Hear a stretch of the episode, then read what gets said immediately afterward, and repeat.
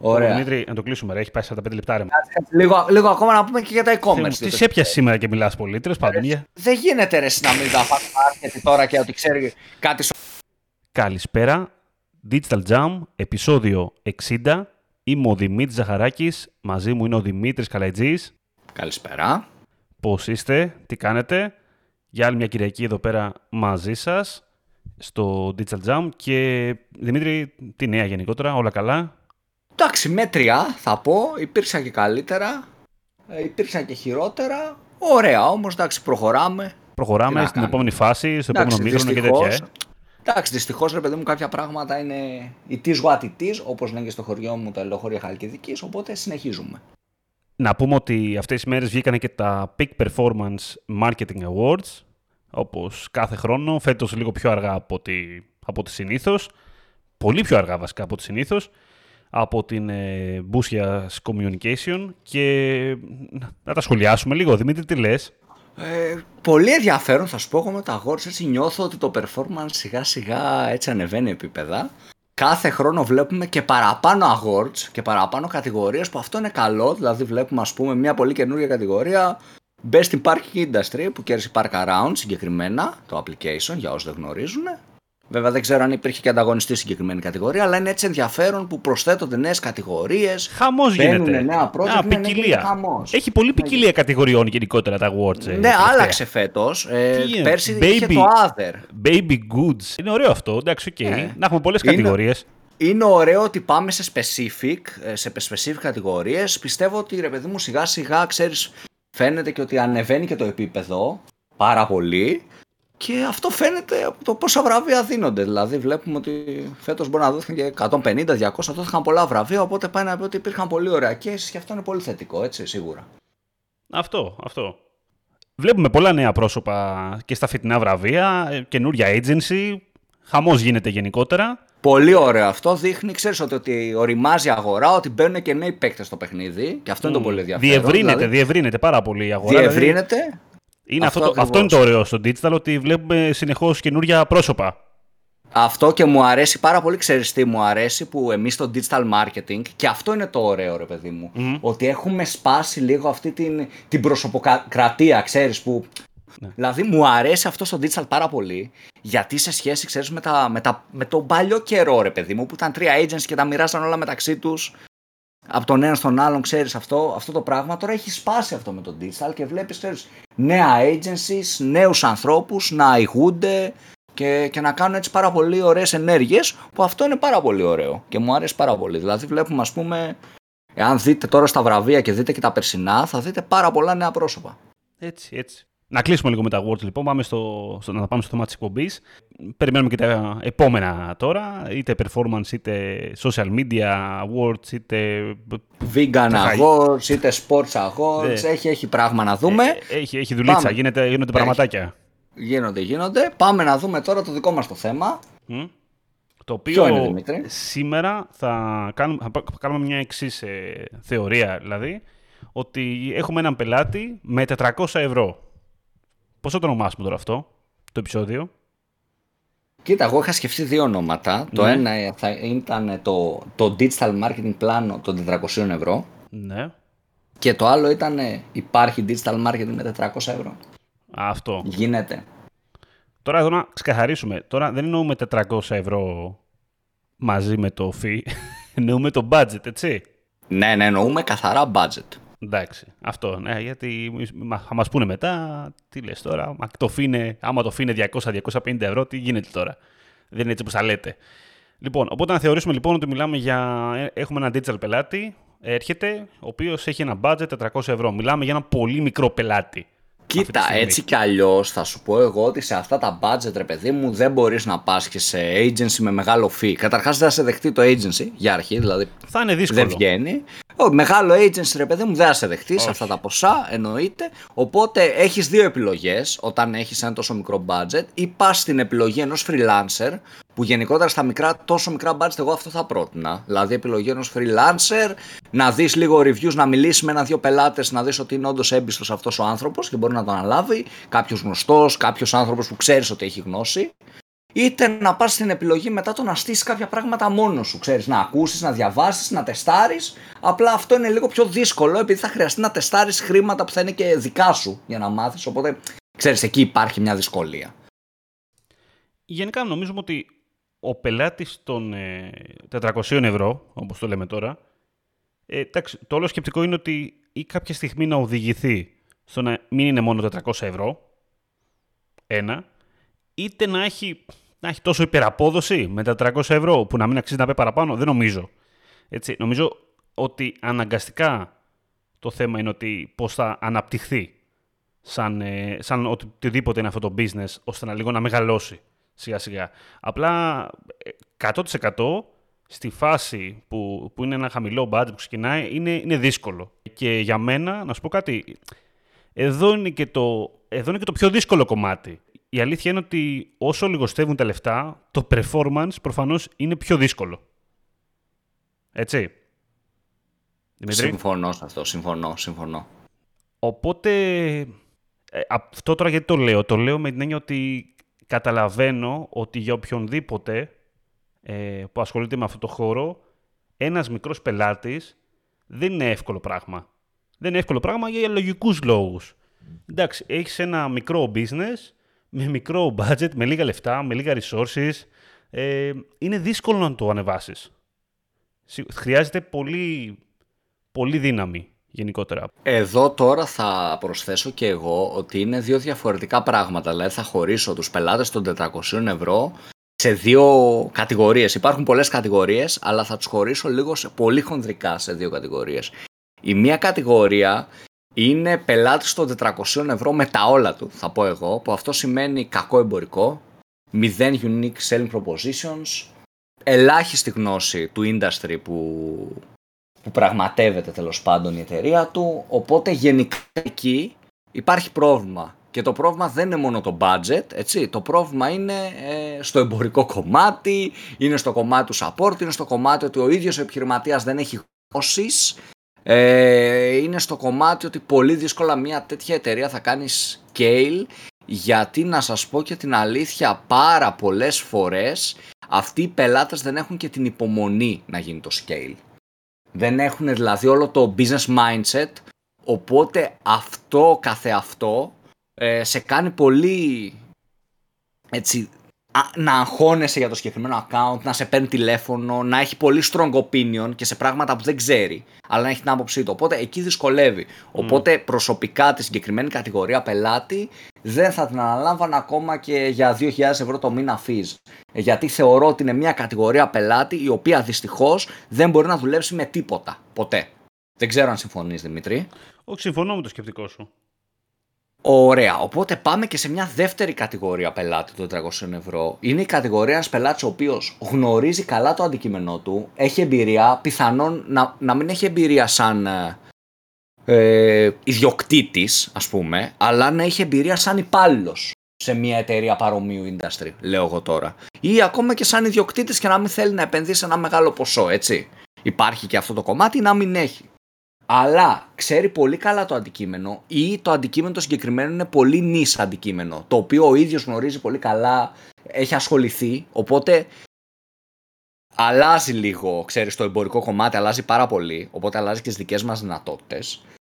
Μετά είναι το ότι είναι ένας άνθρωπος ο οποίος καταλαβαίνει κάποια πράγματα, έχει τις βασικές γνώσεις business, οπότε μπορεί να καταλάβω ότι δεν πρέπει να μπλέκομαι στα πάντα πρέπει να αφήνω το συνεργάτη που θα επιλέξω να κάνει τη δουλειά του και στο τέλος του εξαμήνου να κρυφτεί για αυτό. Εννοείται. Δεν λέω να τον έχω για πάντα, έτσι, αν δεν είναι καλός, αλλά λέω ότι δεν μπλέκομαι. Οπότε αυτή η δεύτερη περίπτωση είναι ένας πελάτης που ναι, μεν έχει χαμηλό budget, αλλά έχει από κάτω τα εφόδια να κάνει scale up. Και μπορούμε εμείς με καλή δουλειά όντως και με την πάρδο του χρόνου σε 2, σε 3, σε 4 χρόνια να κάνουμε αυτόν τον πελάτη να κάνει scale up. Και ειδικότερα παλαιότερα γινόταν ακόμα πιο εύκολα. Τώρα θα πω ότι όσο περνάει ο καιρός και όσο πιο, γίνεται πιο established το ίντερνετ και δεν είναι πλέον το e-commerce αυτή τη στιγμή δεν είναι το μέλλον, είναι το παρόν έτσι. Οπότε σιγά σιγά δυσκολεύει αυτό το κομμάτι. Πριν 10 χρόνια ας πούμε ήταν εύκολο να ανοίξετε ένα e-shop με 1000 ευρώ και να φτάσετε αυτή τη στιγμή να κάνετε 5-20 χιλιάρικα, άμα κάνετε σωστές κινήσεις. Τώρα αυτό δυσκολεύει γιατί υπάρχει περισσότερος ανταγωνισμός, έχουν μπει μεγάλοι παίκτες, έχουν μπει μικροί παίκτες που έχουν κάνει stable στο όνομά τους όμως γιατί έχουν κάνει καλή δουλειά, είχαν στους συνεργάτες. Οπότε δυσκολεύει αυτό το κομμάτι. Εσύ τι πιστεύεις, Δημήτρη; Ναι, κατάλαβα πώς το εννοείς. Το κομμάτι του ότι έχουν μπει πολλοί παίκτες και είναι λίγο πιο δύσκολα. Εντάξει, και πάλι, να σου πω κάτι, είναι μεγάλη αγορά. Συνήθως. Αναλόγως βέβαια τώρα μου πεις τώρα, αναλόγως γιατί πράγμα μιλάμε. Αλλά γενικότερα πάντα υπάρχει χώρος για κάποιον. Το θέμα είναι πόσο μεγάλος είναι αυτός ο χώρος και για τι μερίδιο μιλάμε. Είναι σχετικό. Είναι πολύ σχετικό τώρα όλο αυτό. Γενικά, κρατάω πάρα πολύ αυτό το κομμάτι που είπες ότι είναι σημαντικό ακόμα και αυτός ο πελάτης να γνωρίζει το business του, δηλαδή να είναι ε, πλήρως ενημερωμένος στο τι συμβαίνει, ώστε να μπορεί να σε βοηθήσει σαν συνεργάτης, με λίγα λόγια, όχι απλά ένας επιχειρηματίας που απλάς σου λέει πάρε αυτά και. που και αυτό καλό είναι να είναι έτσι. Αλλά εν μέρει το θέμα είναι να σου προσφέρει πληροφορία. Στο κομμάτι που τον αλογεί, που αφορά αυτό το πράγμα που κάνει, το προϊόν που πουλάει, το business του, να μπορεί να σου δώσει καλή πληροφορία. Και να είναι συνεργάσιμος κυρίως. Ε, και να σε αφήσει να, να, να δουλέψεις και μετά τελευταίο να σε ακούει. Να σε ακούει γιατί σε όλες αυτές τις περιπτώσεις που έχουμε ένα μικρό πελάτη, σίγουρα θα χρειαστεί κάποια στιγμή να προτείνουμε πράγματα ώστε να βελτιώσει κάτι. Είτε αυτό αφορά κάτι πολύ μικρό που έχω στο site, είτε αφορά κάτι ψηλοεμπορικό, ότι κοίτα εδώ, δες λίγο τη τιμή, δες λίγο αυτό, δες λίγο εκείνο, βελτίωσε λίγο το κομμάτι με τα τηλέφωνά σου, μήπως δεν έχεις καλή τηλεφωνική εξυπηρέτηση.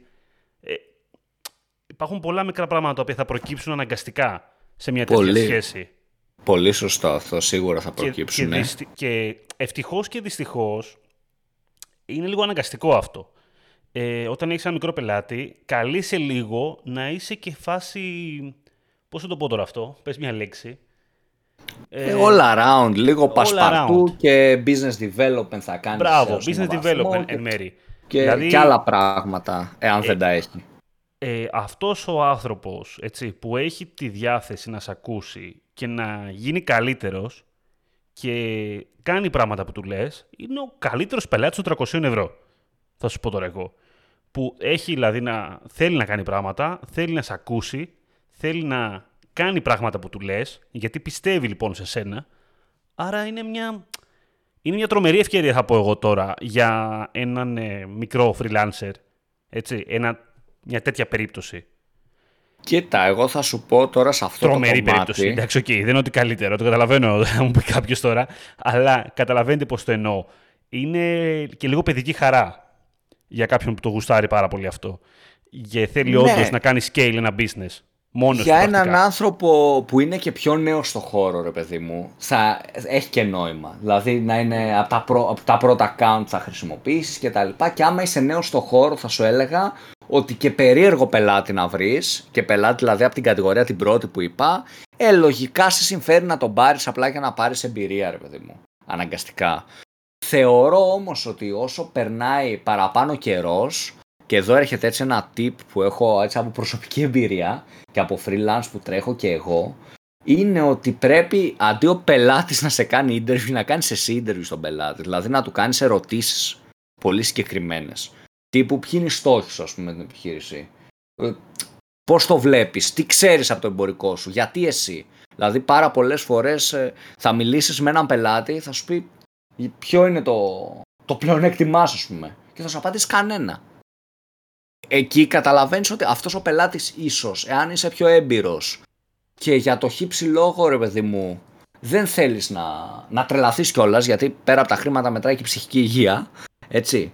Ε, θεωρώ ότι δεν έχει νόημα να ασχοληθείς πάρα πολύ με συγκεκριμένο πελάτη. Δηλαδή, εγώ προσωπικά, ας πούμε, και πάρα πολλοί άλλοι που γνωρίζω, μπαίνουν στη διαδικασία να κοιτάξουν εάν έχει νόημα να ασχοληθείς με αυτόν τον πελάτη. Οπότε, αν του κάνεις κάποιες ερωτήσεις και δεις εάν αυτός ο πελάτης είναι γνώσης του εμπορικού, έχει όντως USPs, έχει όντως νόημα να τρέξεις, θωρακίζεις και τον εαυτό σου, την ψυχική σου υγεία, αλλά και, και το όνομά σου, να, να το πω έτσι. Δηλαδή, αν ένα project, εγώ προσωπικά δεν πιστεύω ότι θα πετύχει ποτέ, γιατί το συγκεκριμένο project δεν έχει τίποτα σωστό εμπορικά, δεν θα το αναλάβω κιόλας. Δηλαδή και αυτό προτείνω ακόμα και νέος freelancer να είστε. Εάν δεν πιστεύετε ότι το, το προϊόν αυτό έχει μία στο εκατομμύριο να πετύχει, μην το αναλάβετε γενικά. Ε, κακό περισσότερο σε εσάς θα κάνει το ότι θα έχετε και έναν άνθρωπο εκεί έξω να λέει ότι να έδωσα στο, στον Καλαϊτζή ας πούμε το account και έμπαινα μέσα και έχασα λεφτά ενώ ξέρεις εξ αρχής ότι αυτό ο πελάτης δεν σε ακούει και δεν έχει ελπίδα. Οπότε γιατί να μπείτε σε αυτή τη διαδικασία, έτσι, δεν έχει νόημα.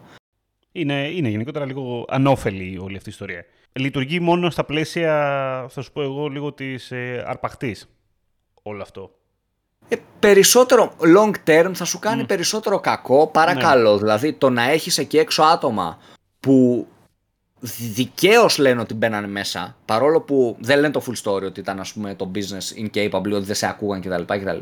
Από το να έχεις εκεί έξω άτομα να λένε αυτό για σένα, καλύτερα να έχεις μείον 200 ευρώ το μήνα. Γιατί δεν φαντάζομαι ότι ένας τέτοιος πελάτης θα σου δίνει πάνω από 150-200 ευρώ. Δεν φαντάζομαι, δηλαδή δεν μου, δεν μου βγαίνει λογική. Οπότε θεωρώ ότι καλύτερα να μην τον πάρεις αυτόν τον πελάτη και ας ε, μην έχεις αυτά 200 ευρώ. Τώρα, αν μιλάμε για βιοποριστικούς λόγους τύπου, OK, okay, εκεί θα το καταλάβω, αλλά long term θεωρώ ότι θα χάσεις περισσότερα χρήματα από ό,τι θα πάρεις ποτέ από τέτοιους πελάτες. Δηλαδή και σε agency level ε, φτάνεις σε ένα σημείο όταν αναπτυχθείς το να είσαι picky με τους πελάτες σου. Δηλαδή όταν μπαίνουν ε, πελάτες στο να, σε ένα pitch που κάνεις ένα spec ας πούμε φτάνεις σε σημείο να πεις ότι ξέρεις κάτι δεν, σε θέλω γιατί δεν, μπορώ, δεν θέλω να σε αναλάβω γιατί αν αναλαμβάνω από ένα επίπεδο και πάνω αυτό μας το είχε πει και ο, και ο Κωνσταντίνος ο Σκιάννη από τη Media Cube, ας πούμε. Κάτι παρόμοιο. Δηλαδή θεωρώ ότι είναι αυτονόητο αυτό το κομμάτι από ένα σημείο και μετα Να πάμε κάπου αλλού τη συζήτηση πάνω σε αυτό. Πάμε να αρχίσουμε με το πλάνο, πιστεύω, ρε παιδί μου, σιγά σιγά. Μπράβο, ένα έτσι σχετικό, σχετικό πλάνο. Τι λες, πώ θα, το, πώς θα το σπάγαμε; Hm. Εγώ θα κοίταγα λίγο τα κανάλια για αρχή που θα επενδύσω, να σου πω την αλήθεια. Αρχικά για αρχή αυτό. Αρχικά να σου πω ότι όλο αυτό αλλάζει πάρα πολύ με το αν μιλάμε για έναν ε, άνθρωπο ο οποίος το τρέχει γενικότερα, έστω, από έναν που ξεκίνησε από το μηδέν. Δηλαδή, άλλο αυτός ο οποίος μέχρι στιγμής έτρεχε κούτσα στραβά και είχε λεφτά, έβγαζε κάτι από το Scrooge, άλλο αυτός που ξεκίνησε και είναι στο απόλυτο μηδέν. Δεν έχει κάνει ιστορικότητα, δεν έχει κάνει καν την πρώτη παραγγελία είναι εντελώς διαφορετικά. Και αλλάζει και ένα industry, έτσι. Και αλλάζει ναι. και ένα industry αυτό. Η, Άμα μιλάμε για lead generation, ας πούμε, κλειδαράδες, ίσως το Google Ads είναι τέλειο. Και ίσως και τα 300 ευρώ είναι more than enough. Για τοπικά, ας πούμε. Ναι, κοίτα. Άμα το πιάσουμε λιγάκι έτσι, ειδικά στο lead generation, επειδή έχει ένα συνήθως τουλάχιστον οι υπηρεσίες ε, μπορείς λίγο να τους μαζέψεις λιγάκι τέλος πάντων. OK, okay, προφανώς μπορεί να μην ε, αφορά το προϊόν σου απαραίτητα όλη την Ελλάδα, μπορεί να μην αφορά το προϊόν σου όλους μα όλους εκεί έξω. Πιο πολύ σε ενδιαφέρει λοιπόν όσο να είναι να το μαζέψει όλο αυτό. Ναι, δεν μπορώ να είμαι ο καλύτερος και να εμφανίζομαι παντού ψηλά. Τι μπορώ να κάνω; Μπορώ να είμαι όμως ο καλύτερος στη γλυφάδα ε, σιγά σιγά δηλαδή να δούμε το, τα λεφτά που έχουμε, μπορούμε να επενδύσουμε για το πού μπορούμε να τα χρησιμοποιήσουμε ώστε να είμαστε πολύ καλοί εκεί πέρα ή τουλάχιστον αρκετά ανταγωνιστικοί προς αυτό που δίνουμε. Δεν μπορούμε δηλαδή να... Δεν έχει... δεν είναι... Μπορούμε δηλαδή, αλλά δεν έχει και πολύ νόημα ρε παιδάκι μου τώρα να πας και να βαρέσεις όλη την Ελλάδα ενώ τα λεφτά αυτά δεν φτάνουν ούτε για να είσαι στην ε, τέλος πάντων τελευταία σελίδα, στο τελευταίο placement τέλος πάντων, ανεξαρτήτως τώρα μιλάμε για Google Ads ή Facebook ή οτιδήποτε, δεν έχει και πάρα πολύ νόημα αυτό. Και τα αλλάζει, θα είναι πολύ δύσκολο. Θα είναι πάρα πολύ δύσκολο. Αλλάζει όμως αυτό. Δηλαδή είναι τελείως διαφορετικό αν μιλάμε για Google, που όντως εκεί μετράει και η θέση, μετράει και να έχεις ένα τίμιο search impression share σε αυτά που στοχεύεις για να μπορείς να καταλάβεις και αν δουλεύει ή όχι. Γιατί αν έχεις 5% search impression share δεν μπορείς να καταλάβεις αν δουλεύει ή όχι αυτό το keyword. Mm. Μπορεί να δουλεύει και να μην το καταλάβει γιατί έχεις πολύ μικρό στατιστικό δείγμα, έτσι. Εννοείται. Αλλά Εάν μιλάμε για Facebook, δεν ξέρω, μπορείς ρε παιδί μου να πας σε όλη την Ελλάδα. Γιατί όχι, θα σου λέγα εγώ. Δηλαδή, έχω και παραδείγματα πελατών που έχουν ξεκινήσει με 600-700 ευρώ. Έχουμε παίξει ε, όλη την Ελλάδα και έχουμε φτάσει σημείο να χαλάμε και 3 και 4 χιλιάρικα και 5 ας πούμε. Που είναι πολύ μεγάλο scale για δύο χρόνια, ας πούμε, εταιρείας. Ναι, στο Facebook είναι λίγο διαφορετικό. Έχεις δίκιο. Το κοινό είναι μεγαλύτερο, τα placement είναι. Όλη, όλη η φιλοσοφία είναι πολύ διαφορετική έτσι κι αλλιώς των ε, social. Οπότε ε, όσο πιο μεγάλο κοινό έχεις, μπορεί να είναι καλό. Αρκεί να, να βρεις το καλό κοινό από όλο αυτό το, το ποτάμι, το πολευτή θάλασσα. Έτσι. Ε, Τέλος πάντων, αυτό λίγο. Να φύγουμε το. Επειδή είπαμε για το lead generation και εκεί τώρα λέγαμε. Γι' αυτό τώρα Ναι. Τώρα, στο κομμάτι τουλάχιστον το e-commerce που πάμε, εγώ θα σου λέγω ότι το βρίσκω πολύ θετικό μερικές φορές ένας μικρός πελάτης να έχει ξεκινήσει έστω και να έχει πωλήσεις από ένα site σύγκριση τιμών. Εγώ θα σου πω. Ακόμα και από εκεί. Ναι. Τουλάχιστον σου δείχνει αυτό κάποια data. Μπορείς λίγο να καταλάβεις λίγο τι συμβαίνει. Να καταλάβεις τι πουλάει αυτός ο άνθρωπος. Τι είναι το καλό του εκεί μέσα. Πού μπορείς να δώσεις λιγάκι βάρος. Ποιο είναι το καλύτερο προϊόν που έχει. Ποια είναι η καλύτερη κατηγορία. Το καλύτερο brand. Ε, να πάρεις κάποια δεδομένα. Όταν δεν έχεις εντελώς δεδομένα όμως, πρέπει να βασιστείς πάρα πολύ στην επικοινωνία με τον πελάτη. Πάρα πολύ όμως και να κάνεις και δικό σου research μετά, πρακτικά να δεις τι προϊόντα πουλάει αυτός, είναι ανταγωνιστικός, ποιοι είναι οι ανταγωνιστές του, ε, έχει τιμές ok γενικότερα όσον αφορά το business, είναι το site του ok στο checkout. Πρέπει να κάνεις μια μεγάλη έρευνα, από αυτή την κάνεις βασικά μάλλον ούτως ή άλλως. Η αλήθεια είναι. Αλλά καλύτερο να την κάνεις έχοντας κάποια δεδομένα. Που ακόμα και αν είναι από το Scrooge, ακόμα και αν είναι από το Best Price, αν είναι οτιδήποτε αυτό το κανάλι που του φέρνει κάτι. Είναι δεδομένα. Γενι...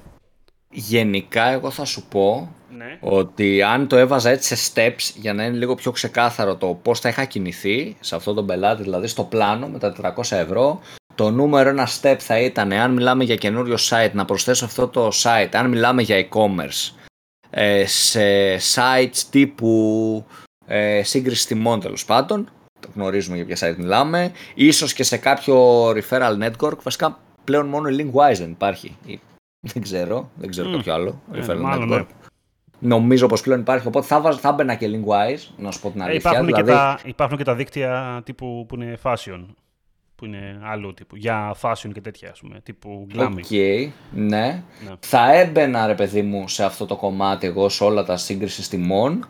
Ε, γενικά σίγουρα, ε, σαν πρώτο βήμα, να σου πω την αλήθεια, γιατί όσες περισσότερες πηγές ε, εισρωές χρηστών έχουμε στο site μας, τόσο καλύτερο αυτό για εμάς και τόσο καλύτερα θα δουλεύουν και οι remarketing λίστες, θα, θα παίρνει και περισσότερα δεδομένα το Facebook, η Google, τα πάντα, θα γίνεται πιο γνωστό το site μας και όλα αυτά τα κανάλια γιατί είμαστε λίγο σε μια πολυκαναλική εποχή, οπότε έχει σημασία το να είμαστε σε όσο περισσότερα κανάλια μπορούμε. Οπότε fundamental θα θεωρούσα και σαν πρώτο βήμα θα έκανα το να βάλω ε, σε τέτοια site τον πελάτη. Δεύτερο βήμα ήταν, ε, θα ήταν η δημιουργία σελίδας Facebook, Instagram, τέτοιου τύπου για να υπάρχει μια χή επικοινωνία με το κοινό και να μπορεί να με βρει και θα πρότεινα στον πελάτη, επειδή καταλαβαίνω ότι σε αυτά τα χαμηλά budget είναι δύσκολο να πάρει κάποιον επαγγελματία ή ακόμα αν ήμουν δικιά μας επιχείρηση, θα έμπαινα λίγο με Canva, κάποια templates, πολύ βασικά πράγματα, δεν θα φαινόταν τέλεια επαγγελματικά, αλλά να υπάρχει κινητικότητα και με το δικό του στυλ και με το στυλ ενδεχομένως και το brand voice που θα συζητούσαμε και μαζί για να περάσουμε και το στυλ του πελάτη, το brand voice του πελάτη, αλλά και να βάλουμε και τα δικά μας στοιχεία έτσι marketing για να περάσει και ωραία αυτό το, το brand voice, έτσι, να μην είναι ε, τελείως ε, ό,τι να είναι, θα πω εγώ. Ε, θα τον έβαζα λοιπόν στα social media να γράφει, να αποστάρει με βάση το στυλ του με λίγο έτσι Canva με ένα-δύο Canva tutorial που έχει το ίδιο το Canva κάποια βίντεος να αρχίσει να γεμίζει περιεχόμενο τις σελίδες του. Δηλαδή αυτά θα ήταν τα πρώτα δύο steps. Εννοείται ότι στο πρώτο step υπάρχει και το να τοποθετηθούν στο site conversion tracking, σε Google Analytics, Facebook Pixel, Google Ads, conversion tracking κτλ. κτλ. Θα μου πείτε τώρα, εάν είμαι lead generation, δεν έχω Scrooge, Best Price, whatever για να μπω, μπαίνει σε κάποιον κατάλογο εκεί. Εκεί μπαίνεις σε κάποιον επαγγελματικό κατάλογο. Θα μπεις στο, στο βρίσκο, θα μπεις στη χρυσή ευκαιρία, όπως λέγεται χρυσός οδηγός. Η χρυσή ευκαιρία αυτό είναι άλλο. Στο 11 θα μπεις 88. τέλος πάντων. Ναι, θα μπεις ρε παιδί μου κάπου γενικά. Θα μπεις σε, σε οδηγούς εκεί, σε επαγγελματικούς οδηγούς και ίσως κοιτάξεις και κάποιες προσφορές, ας πούμε, ρε παιδί μου. Δεν ξέρω, υπάρχουν τέτοιου τύπου για να φαίνεσαι πιο μπροστά και τέτοια. Δεν υπάρχουν, αν δεν κάνω λάθος. Η αλήθεια είναι ότι τα lead generation, okay, υπάρχει και το κομμάτι του affiliate, ακόμα και εκεί πέρα, αναλόγως το ότι lead generation μιλάμε, ε, αλλά πολύ κυρίαρχο η αλήθεια είναι στο lead generation είναι και το κομμάτι του SEO. Πάρα πολύ. Αν, ανάλογα βέβαια τώρα εγώ θα σου πω και πάλι το business, αλλά για πολλά business το SEO δουλεύει αρκετά. Επένδυση βέβαια. Κοίτα, ας μην μπούμε στο κομμάτι Μην μπούμε SEO, τώρα για το πελάτη 400 ευρώ για το SEO. Ε, γιατί σου λέω ότι έχει φύγει όλο το budget. Αλλά να σου πω κάτι. Ο, ακόμα και ο πελάτης, ο επαγγελματίας λοιπόν που έχει ένα lead generation των 400 ευρώ, που γουστάρει, μπορεί να κάτσει να γράφει. Ο γιατρός, θα ναι. σου πω εγώ τώρα. Καλά, γιατρός τώρα γίνεται να είναι και γιατρός. Ο μηχανικός, οτιδήποτε είναι. Μπορεί να παράξει ναι, περιεχόμενο. Είναι επαγγελματίας. Αυτό μπορεί να το κάνει τσάμπα, τσάμπα, δικό του είναι, δικό του χρόνος και είναι καλό να το κάνει. Ακόμα και άμα δεν έχει τις ε, απίστευτες γνώσεις SEO, θα σου πω τώρα εγώ. Απλά γνωρίζοντας τα basic. Και το επόμενο step που θα έλεγα, αυτό θα ήταν και το επόμενο step, ότι ε, όταν μιλάμε για lead generation, πάμε στη δημιουργία ένα blog, ενός blog και γράφουμε περιεχόμενο. Μπορούμε να το κάνουμε έτσι πολύ απλά, να πάμε σε ένα keyword planner ή ακόμα πιο απλά. Από το το complete της Google, να ανοίξουμε το google.gr, να ξεκινήσουμε να γράφουμε κάτι και να δούμε τι συμπληρώνει έτσι, η Google βλέπει τις ερωτήσεις που υπάρχουν ε, σχετικά με το αντικείμενό του και γράφει. Γιατί είναι ο expert, έχει το expertise, πρέπει να το έχει τουλάχιστον σαν επαγγελματίας, έτσι, για να το πουλάει και σε άλλους να αγοράσουν αυτή την υπηρεσία. Οπότε γράφει ή μπορεί να έχει κάποιον γνωστό που γράφει λίγο καλύτερα, γιατί καταλαβαίνω ότι κάποιος μπορεί να είναι επαγγελματίας ε, μηχανικός ή να μην το έχει στο να γράφει. Ε, μπορεί να το έχει η γυναίκα του, ο γιος του. Προσπαθεί τέλος πάντων όσο πιο καλά μπορεί και αν γράψει ποιοτικό περιεχόμενο μπορεί να εμφανιστεί και χωρίς πάρα πολλές γνώσεις SEO. Αν έχει και ένα έτσι σωστό, σωστό site, αν το έχει φτιάξει μια εταιρεία δηλαδή που γνωρίζει και το έχει κάνει σωστά το setup, ε, μετά θεωρώ ότι μπορεί να πιάσει κάποιες καλές θέσεις έτσι σιγά σιγά σταδιακά. Οπότε και αυτό είναι έτσι ένα επόμενο βήμα για lead generation. Και μετά πάμε στις πλατφόρμες, θα σου έλεγα εγώ. Δηλαδή και μετά πάμε στις πλατφόρμες. Κοιτάμε λίγο το stock άμα είμαστε e-commerce, εκεί είναι το, το τρίτο, τέταρτο βήμα, το να κοιτάξουμε το κομμάτι του stock, αν έχουμε αρκετό stock, αν έχουμε πολλά προϊόντα, μου έχει τύχει πάρα πολλές φορές να μιλήσω με πελάτες που έχουν e-shop με πέντε προϊόντα. Εκεί δεν πας πολύ μακριά αναγκαστικά. Καλύτερα να επενδύσεις και να ανοίξεις το e-shop σου δύο χρόνια μετά που θα έχεις μαζέψει παραπάνω χρήματα για να έχεις μεγαλύτερη αποθήκη παρά τώρα να το ανοίξεις με πέντε προϊόντα και ό,τι βγει δεν είναι τόσο απλό. Θεωρώ ότι δεν θα δουλέψει. Οπότε αυτό είναι το επόμενο βήμα. Κοιτάμε το stock και μετά πάμε στις πλατφόρμες σιγά σιγά. Πλατφόρμες εννοείς τώρα διαφημιστικές; Διαφημιστικές. Να δούμε πώς θα μοιράσουμε το budget και πώς θα διαφημιστούμε. Και πώς θα το χωρίσουμε δηλαδή. Εδώ να κάνουμε μια παραδοχή παύλα υπόθεση ότι γενικότερα το πρώτο δεύτερο μήνα θα είναι πολύ δύσκολο να έχουμε όντως θετικό αποτέλεσμα. Εδώ θα κάνουμε μια παραδοχή ότι το πρώτο εξάμεινο θα είναι δύσκολο. το καινούριο brand, έτσι, εκτός κι άμα μιλάμε... Είπα να είμαι λίγο πιο αισιόδοξο τώρα εγώ, εσύ το, το βάλεις εξάμεινο.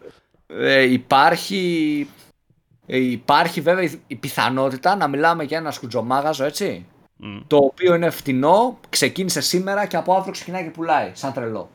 Αυτό υπάρχει τέτοια. Και η dynamic remarketing και οι λίστες, οι cross-sale κτλ. δουλεύουν. Οπότε από την πρώτη μέρα κιόλας έχεις πολύ δυνατό ROAS, έτσι.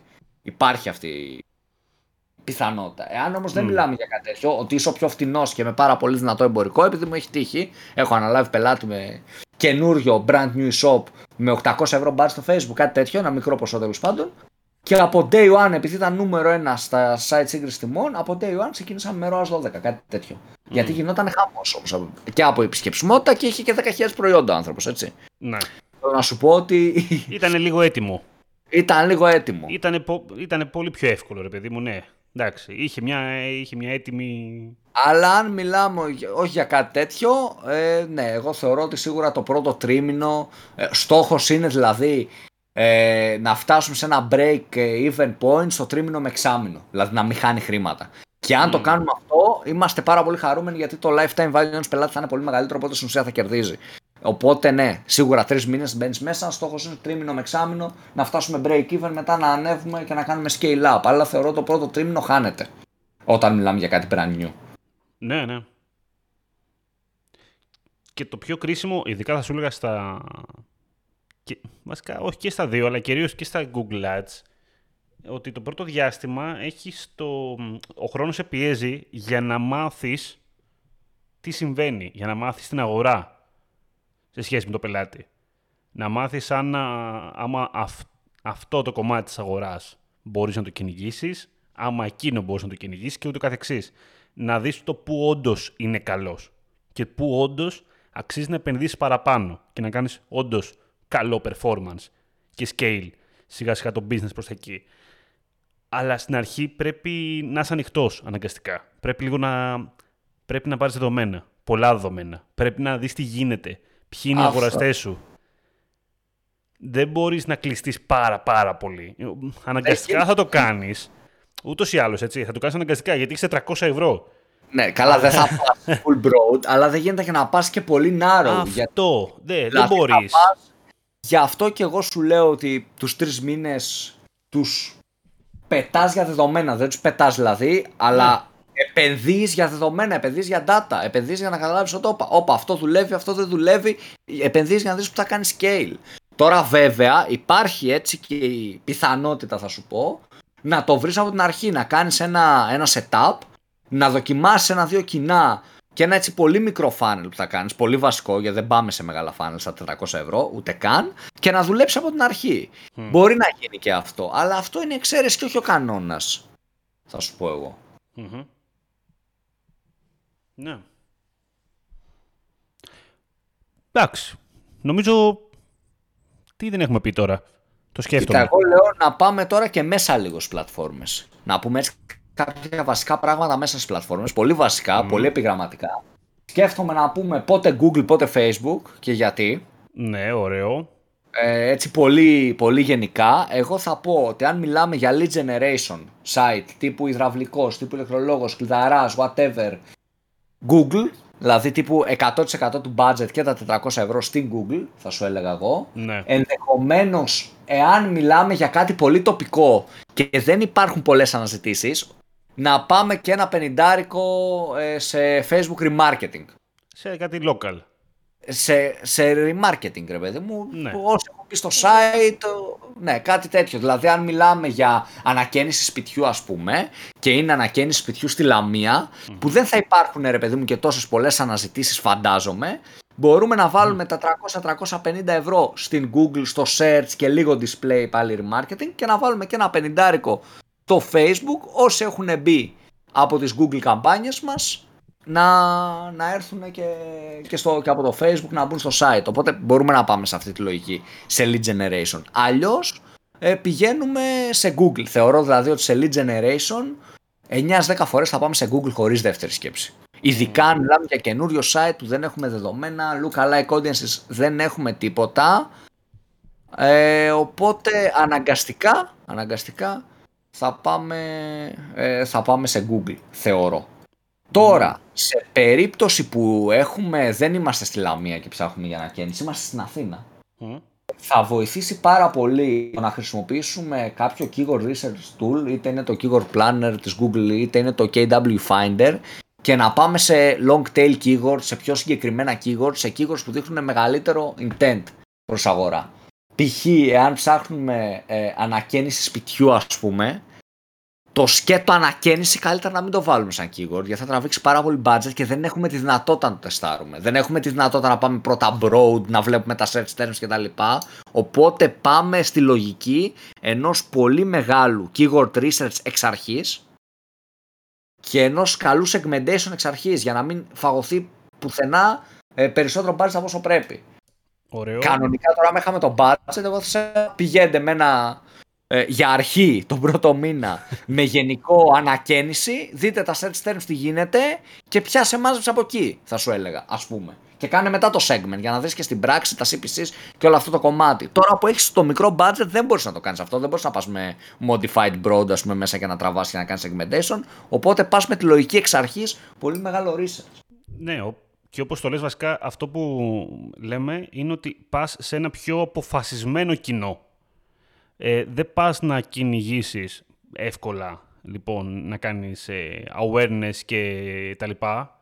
Έτσι, πάμε κατευθείαν στο τελευταίο step. Πάμε κατευθείαν να κυνηγήσουμε τις πωλήσεις. είναι πολύ δύσκολο να κυνηγήσουμε τα πιο πάνω στάδια. Παράλογο, θα μου πει κάποιος τώρα, πώς πας να κάνεις κατευθείαν πωλήσεις. Γίνεται; Εντάξει, γίνεται. Η αλήθεια είναι. Έτσι.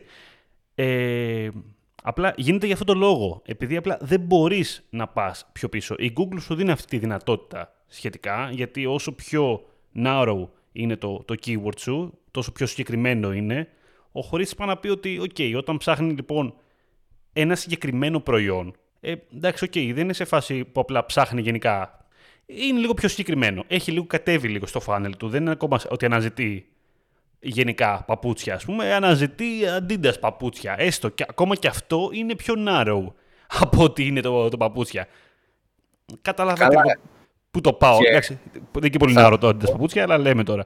Θα, θα, σου πω ρε παιδί μου τώρα, επειδή ναι. είμαστε λίγο στο lead προς το παρόν, Δημήτρη. Οπότε ναι. δεν κάνω τα παπούτσια ε, ότι για αρχή ρε παιδί μου, αν είμαστε και σε e-commerce και το Adidas παπούτσια είναι και πολύ broad, δηλαδή στα 400 ευρώ, έχει γίνει σκότωμα.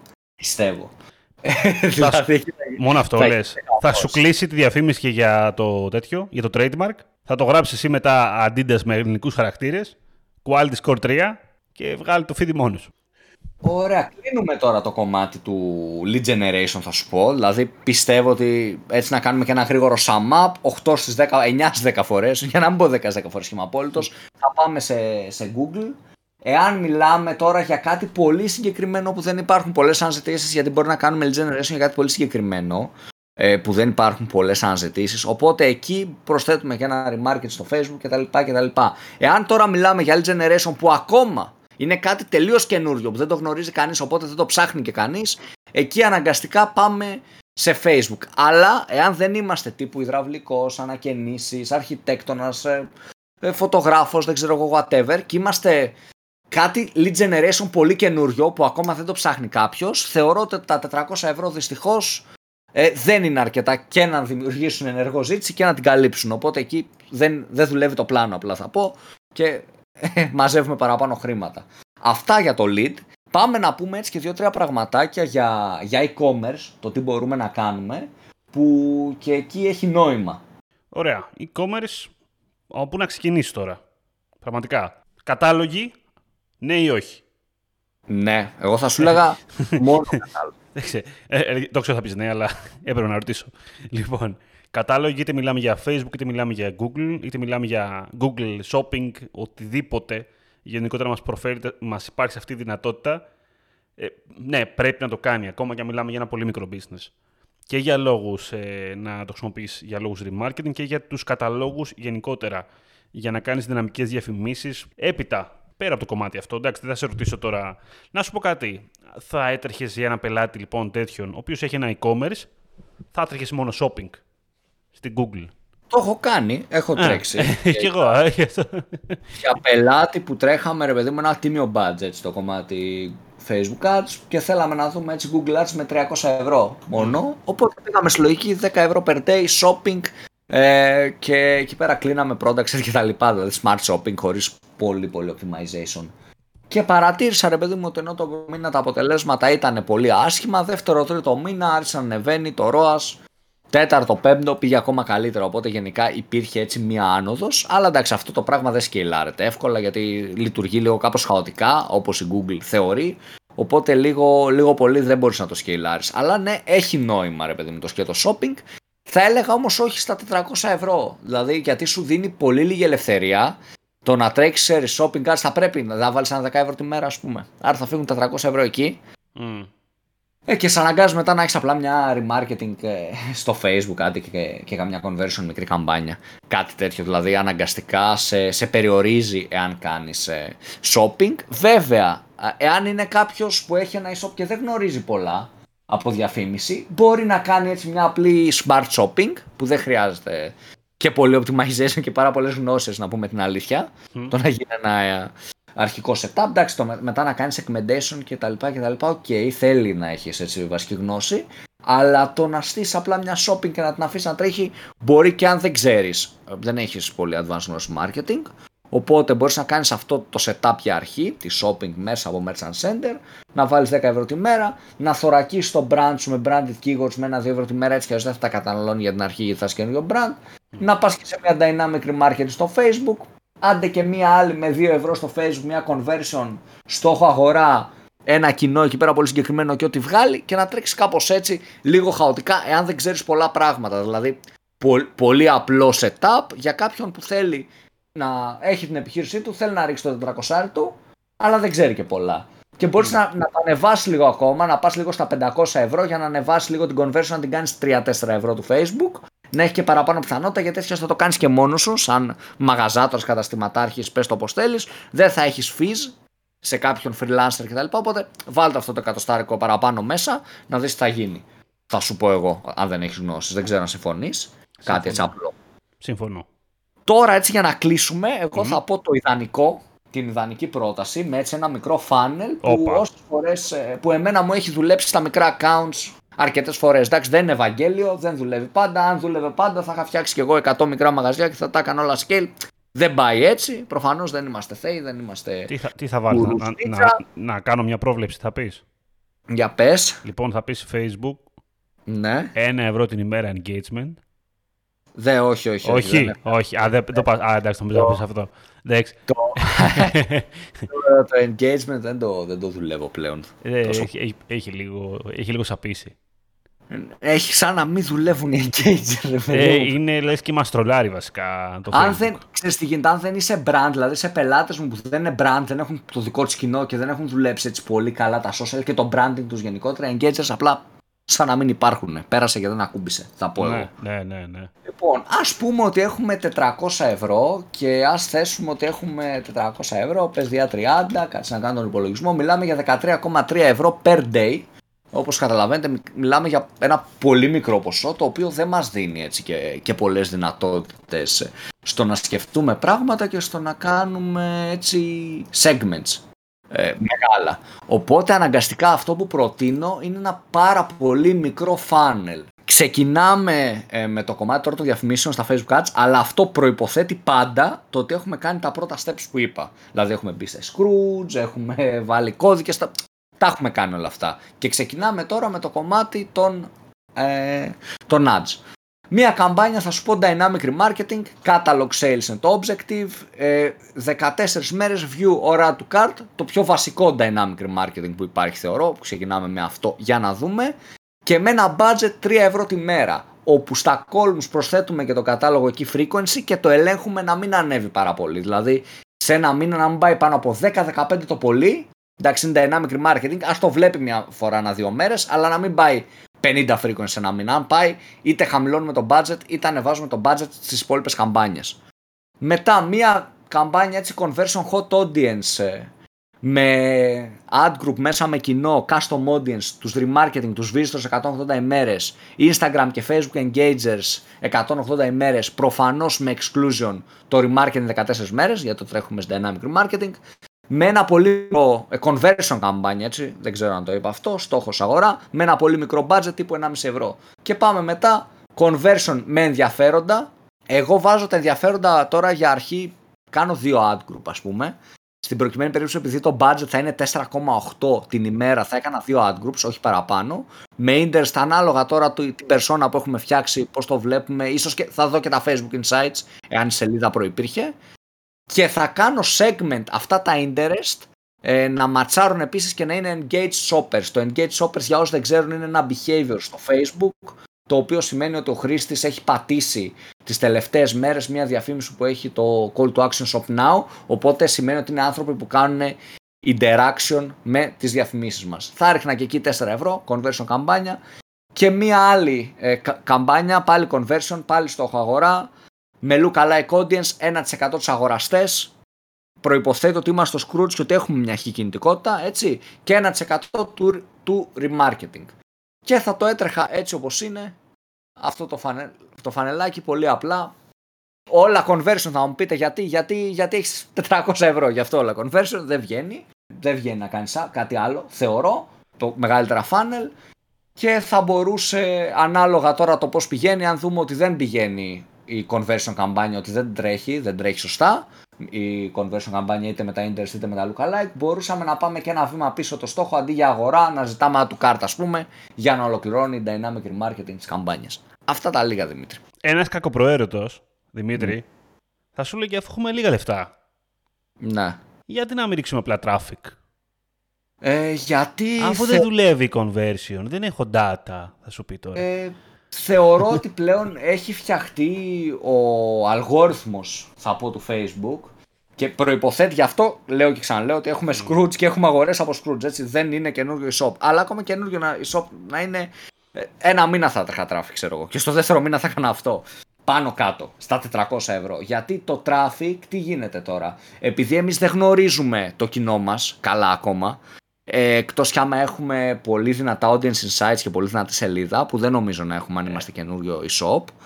Ε, επειδή δεν γνωρίζουμε τόσο καλά το audience μας, εάν θέσουμε στο facebook σε πιο broad audience traffic, ναι μεν θα μας φέρει πάρα πολύ φθηνό traffic, αλλά όλη η καμπάνια θα κάνει optimization στο φθηνό traffic.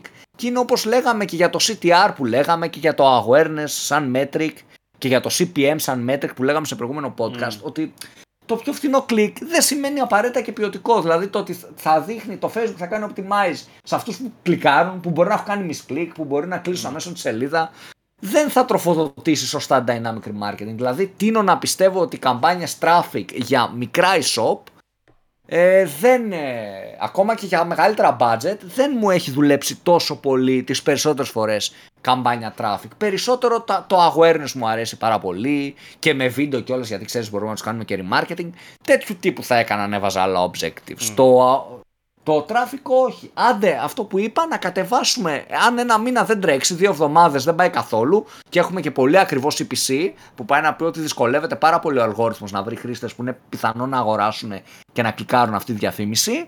Θα το κατέβαζα σε add to cart που θα είχα περισσότερα add to cart οπότε θα έτρεχε και καλύτερα όλο αυτό.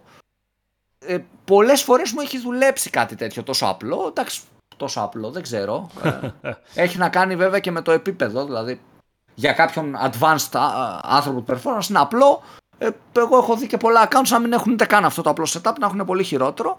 Θεωρώ ότι δεν πρέπει στα 400 ευρώ να μπερδευτούμε και να μπλέξουμε 10 διαφορετικά objectives και local reach και local traffic store και να βάλουμε και λίγο το ένα και λίγο το άλλο.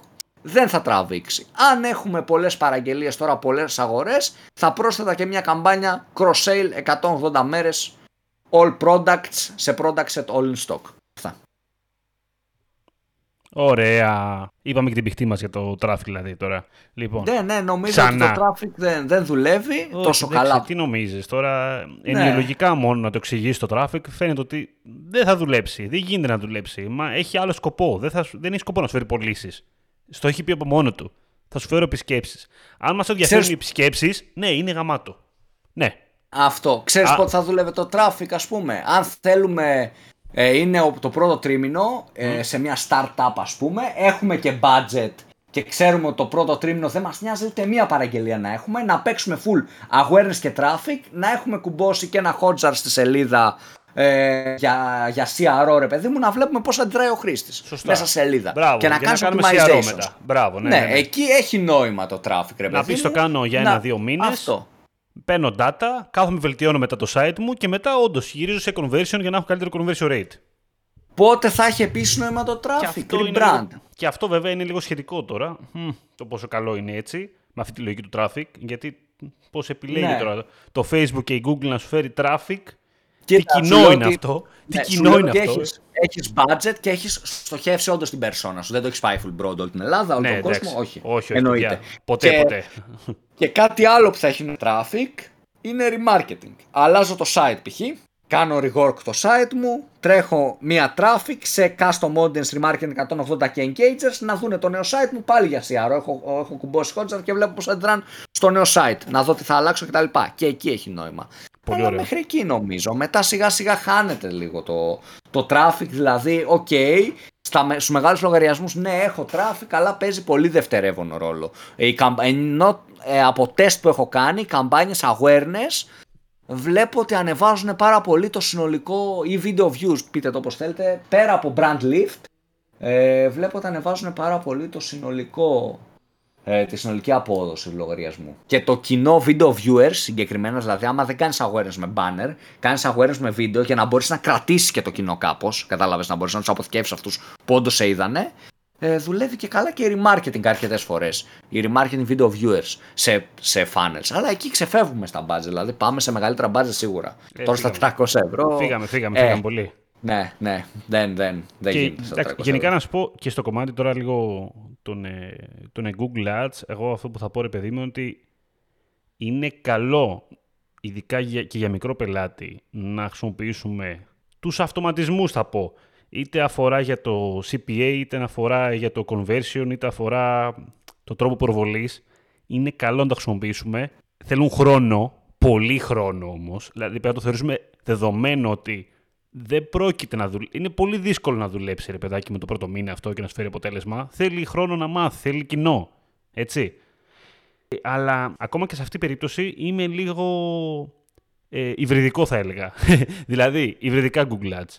Ναι, κάνε τη smart, αλλά κάνε και τους πειραματισμούς σου από πίσω με πιο hands-on πραγματάκια για να έχει λίγο καλύτερο έλεγχο, να καταλάβεις λίγο τι συμβαίνει. Έτσι, λίγο Συμφωνώ. πιο στοχευμένε καταστάσεις. Ωραίο το smart, αλλά θα αργήσει πάρα πολύ να δουλέψει. Όντως. Οπότε κάνε και τα hands-on σου. Κάνε και ένα manual CPC. Δεν θα σου πει κανείς τίποτα. Τώρα που μπορείς, τουλάχιστον μέχρι αυτή τη στιγμή που γράφουμε αυτό το επεισόδιο, δεν έχει κλείσει το manual CPC. Μπορείτε να το χρησιμοποιείτε ακόμα. Άντε Έχεις να κάνει... να τελειώνει. Έχουμε κάνει πρόβλεψη ότι το 2020 θα κλείσει.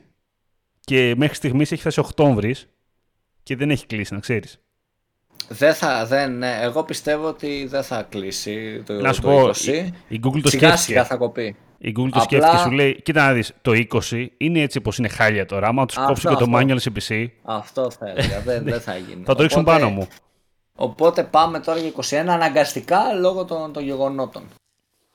Πόση ώρα βγήκε Δημήτρη; Ου, ώρα. Πολύ. Νομίζω δεν ξέρω, είπαμε με το ωραία πράγματα. Είπαμε ωραία πράγματα, θεωρώ.